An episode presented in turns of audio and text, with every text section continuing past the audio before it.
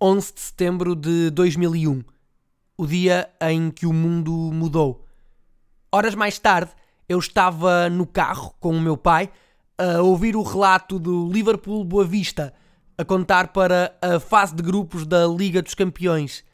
Os achadrezados adiantaram-se no marcador logo aos 3 minutos, mas os homens da cidade dos Beatles acabariam por empatar ainda na primeira parte por intermédio de Michael Owen.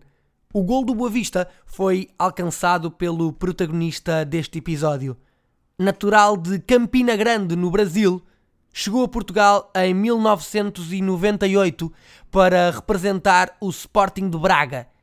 O primeiro jogo em solo nacional teve lugar a 8 de agosto de 1998 nas Antas, frente ao Futebol Clube do Porto, na primeira mão da Supertaça Cândido de Oliveira. Ao serviço dos arsenalistas, cumpriu duas temporadas, tendo atuado em 65 jogos e marcado 24 golos. No verão de 2000, mudou-se para o Boa Vista, onde adotou a forma de festejar que lhe valeu a alcunha que dá título a este episódio e onde seria peça fundamental na conquista do título de campeão nacional e na chegada às meias finais da taça UEFA. Após três anos no Bessa, deu o salto para o Sporting. Cumpriu 32 jogos sob o comando técnico de Fernando Santos, 24 como titular, mas a chegada de José Peseiro aos Leões veio alterar a situação e acabou por ser cedido ao Vitória de Guimarães, onde cumpriu uma temporada de bom nível com 7 golos em 26 jogos e voltou a Alvalade, mas acabou apenas por participar em 3 jogos.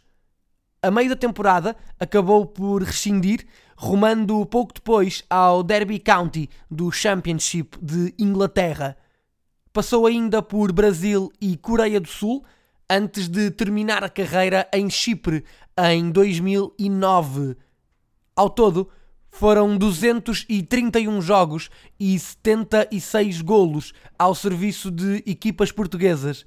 Mas na minha memória ficará para sempre o golo em Anfield Road, enquanto lá fora o mundo desabava.